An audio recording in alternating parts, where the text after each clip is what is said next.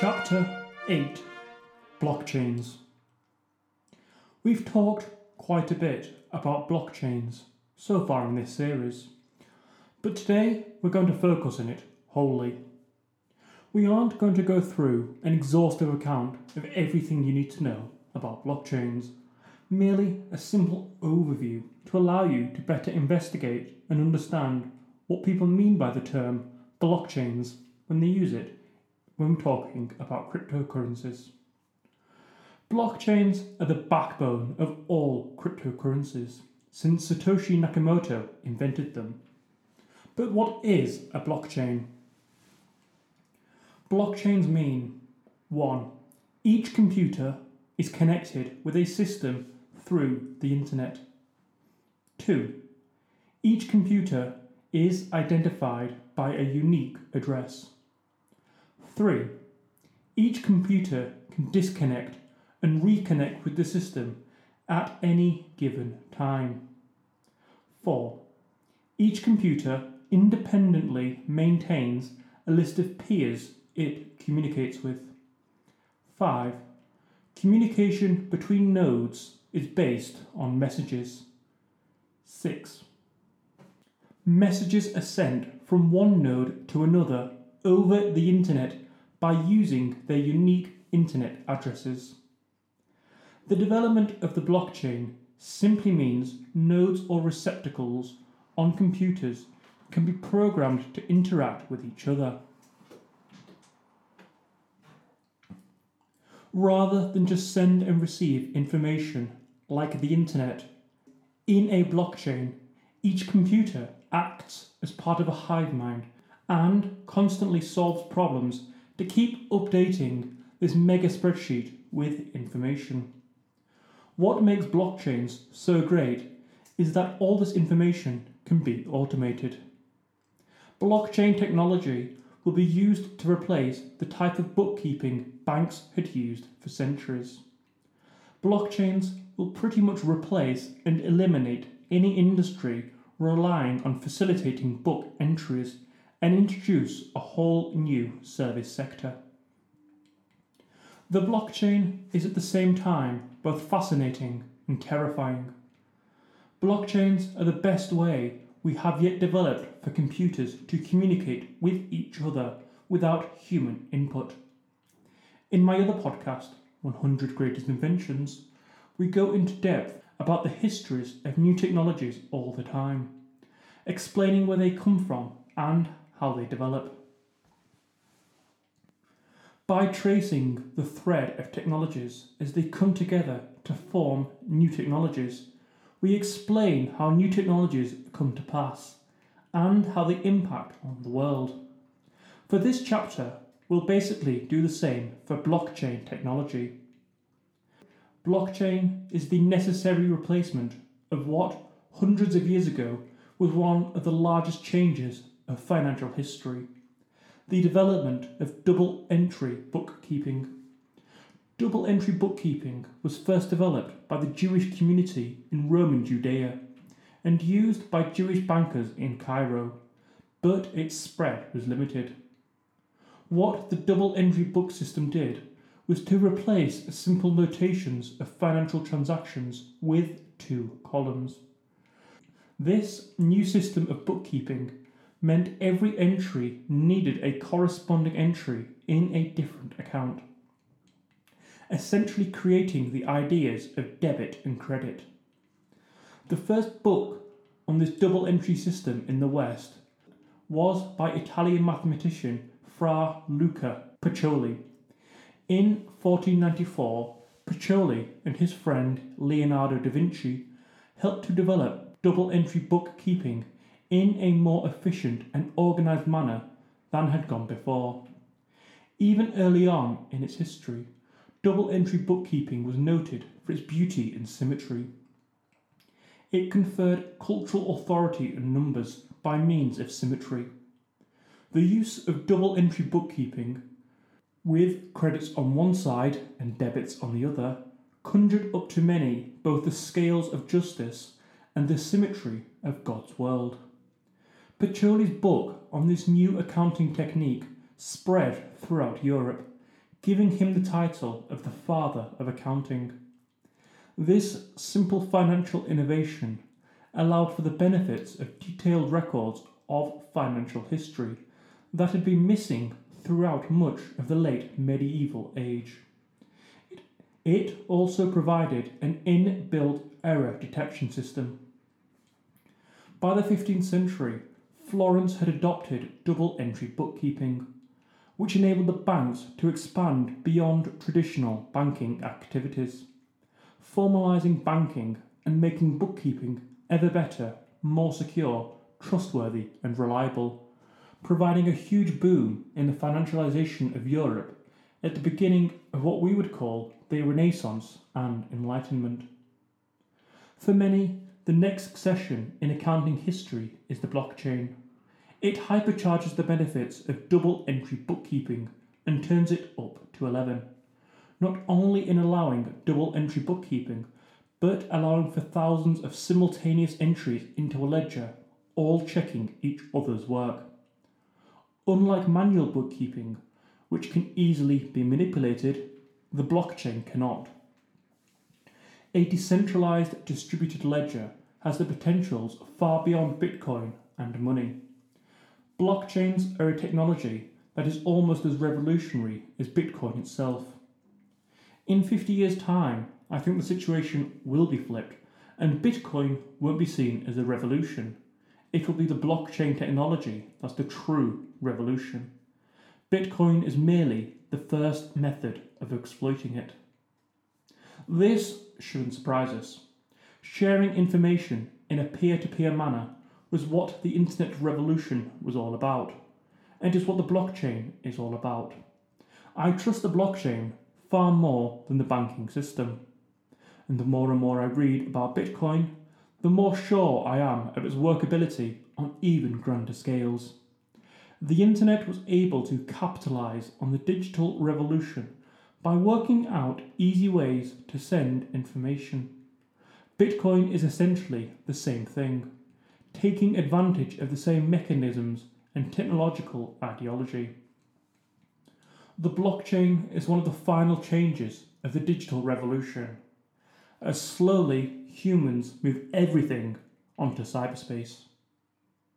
The move from physical to digital world started decades ago. By the 1980s, computers were still mainframes of huge proportions, but they got smaller and smaller and allowed them to be placed on desks. The 1990s led to the phenomenon of the internet, which allowed for these computers to be connected, creating a network. The internet grew and grew throughout the 1990s. I still remember not being able to go onto the internet when my mum was on the phone. When we got broadband, internet use in our house grew hugely, as it did around the world. Sharing information became cheaper and we could stay online constantly, allowing for constant, reliable connection that didn't just need a telephone line. As this changed, more and more people used the internet. The trust we had in this new technology grew. Usage led to confidence and allowed for a growing confidence in this new platform. As more and more industries moved online, the age of e commerce shifted everything from jobs, businesses, advertising, and communications online. By the late 2000s, the smartphone and cellular technology hypercharged a move in allowing you to be almost anywhere and to still be a part of these networks. The reliability of the internet led to the adoption of cloud computing and meant that everything could now be hosted on cyberspace too. The need for physical space shrunk as everything went online.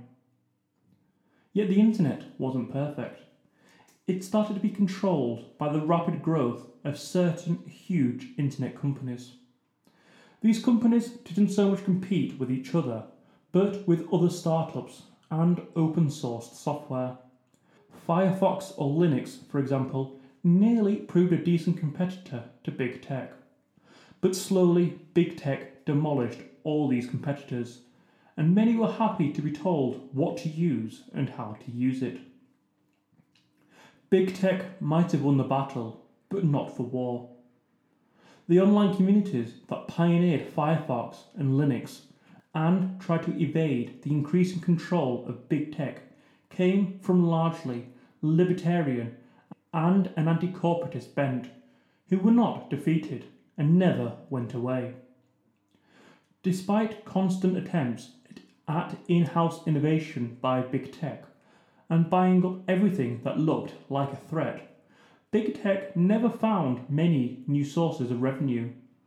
Google is still reliant on search, Facebook on social media, and Microsoft on software. Really, the only new space big tech has managed to innovate in has been cloud computing. And, in my opinion, big tech is going to be mostly threatened in the coming decade by the coming of the blockchain.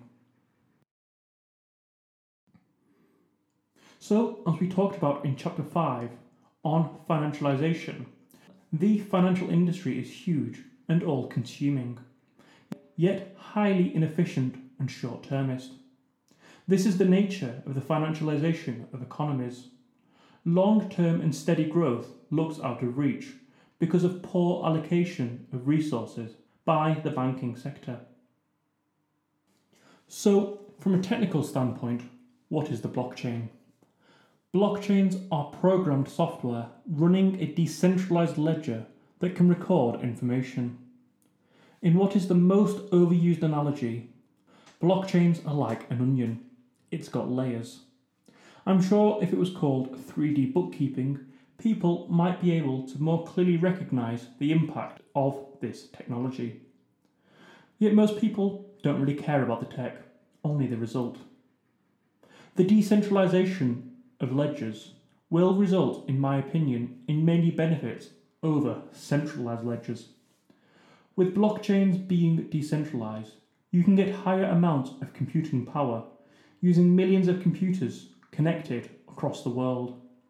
Decentralization leads to a cost reduction and higher reliability. A blackout in New York or America would not matter. Bitcoin can just keep on running. There are negatives to decentralization, including coordination problems and an obvious reliance on computers over anything else. One of the primary negatives I keep seeing about Bitcoin and blockchains is that it is too energy exhaustive to be of good use. This to me is a fallacious argument. It's supply and demand. Bitcoin's rise will result in innovation to keep it growing with demand.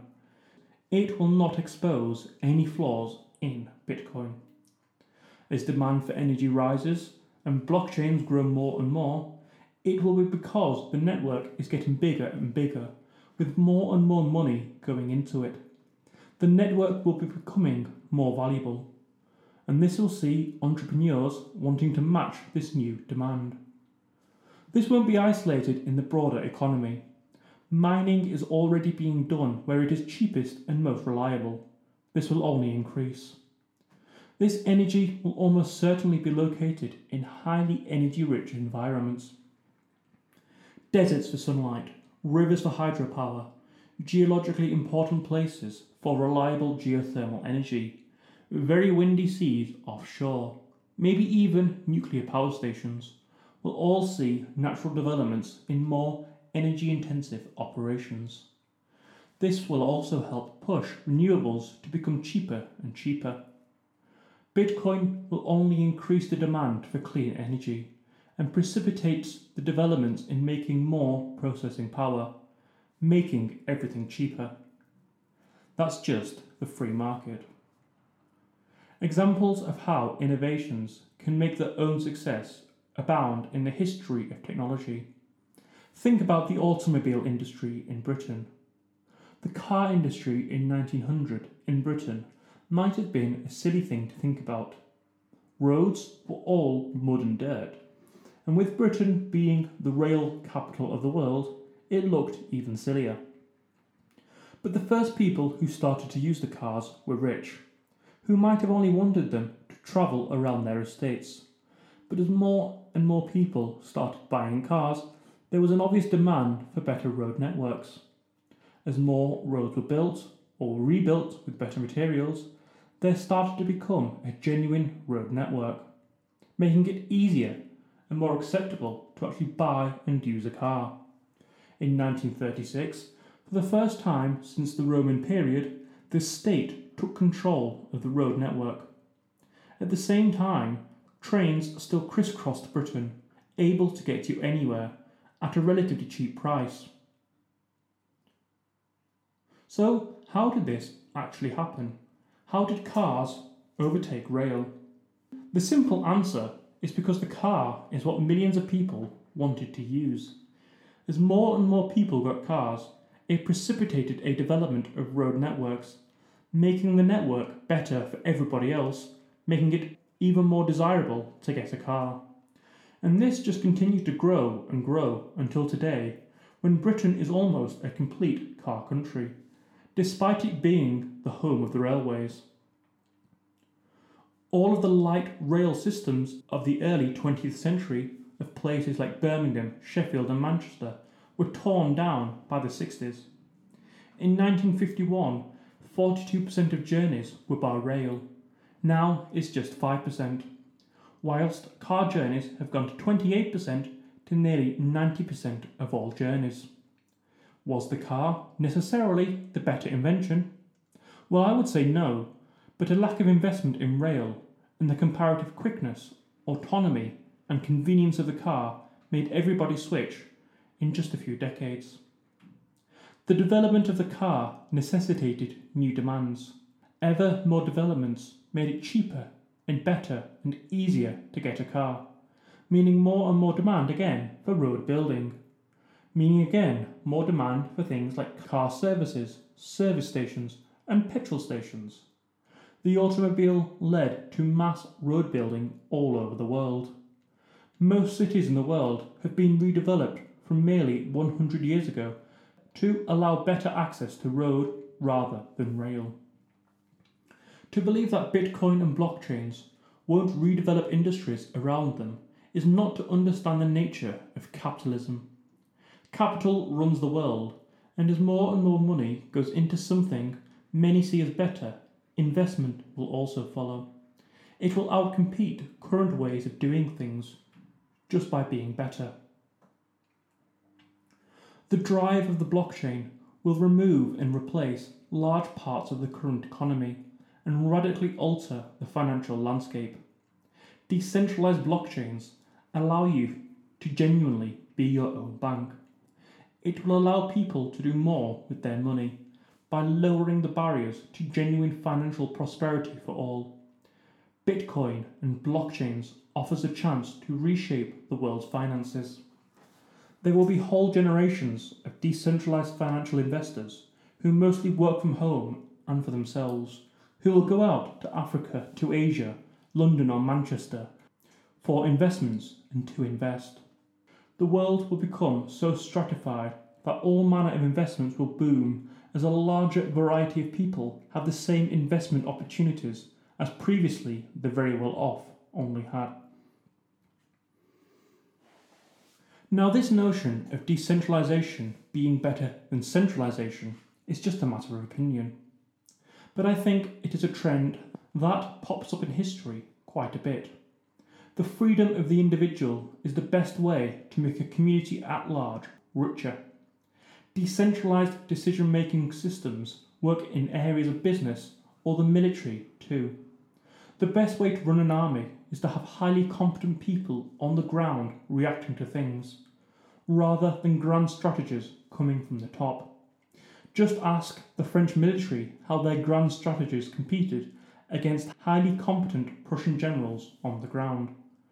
Or ask yourself why the two places with the highest levels of individual rights Britain, and America, have led all three industrial revolutions thus far. Whether the Bitcoin blockchain is as truly decentralized as I've been proclaiming it to be is something of a debate. One of the largest criticisms of the current Bitcoin makeup is how its blockchain, through mining power and centralized holding, is something of a hybrid, decentralized, centralized model. But I would say there is enough centralization in Bitcoin's development, mining, and owning to give it the advantages of a more centralized blockchain. But with so many smaller miners and well off individuals in the Bitcoin community, that it gains a large portion of the benefits of a decentralized system too. So, how will blockchains prove to be anything radically new? That computers can talk to each other was shown with the formation of the internet. But the blockchain is something new in computer science. The relatively new field of computer science can perhaps be looked down upon as a bunch of nerds who stay inside all day looking at computers. The same could have been said for somebody like Isaac Newton, who spent all his time looking at mirrors and light instead. Now, natural scientists are proclaimed as geniuses, despite the fact that the hard sciences have been poor areas of new scientific insights in recent years. Most of the world's new inventions have come from the computer science. This is where we notice technological development mostly in our lives. Computing has gotten quicker, cheaper, and smaller. AI technologies are changing the world at a rapid pace. Just look at the very powerful TikTok AI, which drives TikTok's addictiveness and makes it a place people want to spend time. Computer science is the new field of human progress. Most of the last 20 years has been the story of the computer and the internet as it becomes ever more enmeshed slowly into our lives. At the same time, we're told everything is the next big thing. The next big thing has seen everything pushed by corporations and nation states across the world in areas from AR, VR, robotics, AI assistance, e commerce, quantum computing, space, and renewables. Yet, even though some of these have had massive changes and prove interesting and fascinating, none will be as big as blockchains, which will create new wealth and prosperity for all. Blockchains are still in a discovery phase, as mass amounts of capital backs new fashionable industries that offer amazing developments but never quite result in new industries taking off. Industries like AR and VR, robotics, quantum computing, space, and renewables still look 20 years away from being a truly profitable industry. Yet, what if the next true development in computer science was something so simple and perfect that one man or woman could come up with it at home, like Newton making key scientific insights, or James Watt tinkering with the Newcomen engine and modifying it so much and making it so much better, it could be called the Watt engine. Sometimes true revolutions do come entirely from the left field and out of the blue. Something that completely changes and improves something that's already been done for thousands of years. By using the internet, blockchains allow computers all over the world to talk to each other even more than what currently the internet offers. They can autonomously confirm each other's interactions and react if need be. The world has only just started to discover how blockchains can be used and how central they will become. They will take out do- dozens of currently competitive industries and change many more. Automation we think of as robots making things. But what if automation is not just robotics, but automating ever more efficiently how computers can talk and network with each other? What if the blockchain allows automation of huge parts and entire sectors like accountancy, the law industry, financial systems, voting, education, music, real estate, insurance, healthcare, supply chains, energy, government records, 3D printing, libraries, creative arts, transport, gambling, and construction. All from the simple invention of getting computers to talk to each other far better than they currently do. The blockchain is still a way off doing that, but I think it's an industry likely to produce a revolution in itself. The internet itself, of course, is a peer to peer system, and so are many of the most radical applications on the internet. File sharing on Napster caused a huge change to the music industry. The same with movie torrenting back in the day, pushing the industry towards a streaming model rather than the cinema and DVD model of the late 2000s. Peer to peer transactions always results in cutting out the middlemen. Middlemen are expensive and add a big premium onto their services. This is no different to money. To stop ordinary people being able to copy and paste money into their digital bank accounts, you have to stop digital replication. This means there is always middlemen. PayPal, banks, app interfaces, Visa, MasterCard. You've always got to use a middleman. I hope now you might start seeing what having a trusty, non middleman middleman will do. It will not only cut costs, but allow individuals to be able to access all different types of blockchain services. Most types of financing will be done through blockchains. Loans, contracts, spending, saving, investment, anything that exists in the real financial world will exist in blockchains.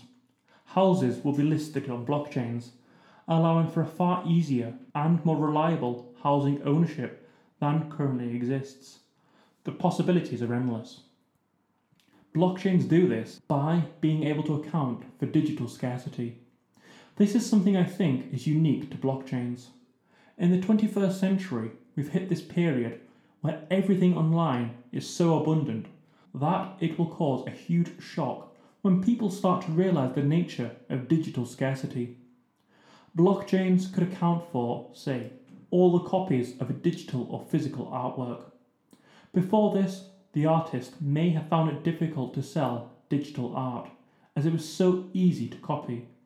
Now, with blockchains, you can link files to the blockchain, allowing an artist to, say, produce 500 pieces of digital art and no more. It means you can truly own something digital. The lack of digital scarcity from peer to peer transactions has had huge repercussions in certain industries and it means blockchains, merely a way of tracking these digital transactions. Soon, everything will be on a blockchain as a proof of ownership. Trainers will be yours, with your name not just in the shoes, but on the blockchain. The peer to peer system of blockchains is constructed by these nodes that, in a computer system, talk to each other. All these nodes perform basically the same task no matter how powerful or how much computer processing power you've got. But in having all these independent nodes, it can be quite difficult. So, how do you get them to work together in the same direction is the key to the success of a blockchain. Blockchains work by programming all these nodes to talk to each other in certain ways to keep the system secure and to keep everybody's trust in it. By being unable to be manipulated, it allows the blockchain to maintain its integrity in the real world to real people. This doesn't make blockchains perfect. Messages between nodes can be lost, messages can arrive more than once, and messages may arrive in a different order than how they were sent. But with nodes being so gossipy and constantly passing on information, it means that if one node goes down, many may carry on. Nodes can be identified and checked. Therefore, any duplications are easy to ignore. There are limitations to blockchain technologies that may allow for new blockchain innovations to do new and different things. Other than for obvious payments and value storage, blockchains could be used to provide digital assets, identity, notary services, compliance and auditing, tax, voting, and record management. The implications for the blockchain are so huge that it will reorient society. If you allow a perusal into metaphysics, humans are not good at working out what is true and what is not. The truth is very elusive. Science, too, knows this, hence why it's run on theories, not facts. It's possible one day that Newton's gravity or Darwin's natural selection could be superseded by a more accurate scientific theory. The trust we have in theories like gravity or natural selection are about as strong as any humans can be on anything. The step below scientific fact, when scientific facts can't be used, is that we have to place trust in other people. Humans generally place trust in institutions to represent their interests. This trust ebbs and flows. Brits historically have placed great trust in Parliament, the Bank of England, and in the independence of courts. The trust we place in these human institutions are getting less and less. The decline of politics as a noble profession has meant that this trust has diminished ever more. Yet, technology can be there for us. It gives us the blockchain ledger, perhaps soon to be seen as one of the few immutable sources of fact and natural constants. The blockchain will be so powerful once Bitcoin has really grown that blockchains will be seen as one of the few sources of truth about the world. There will be no doubt as to its veracity. Truth in the ledger will surpass that of most things in life. To think about the real world application of the blockchain is to see a frightening change in the world. It will develop and create new and radical ways of doing things. So, thanks for listening to that episode.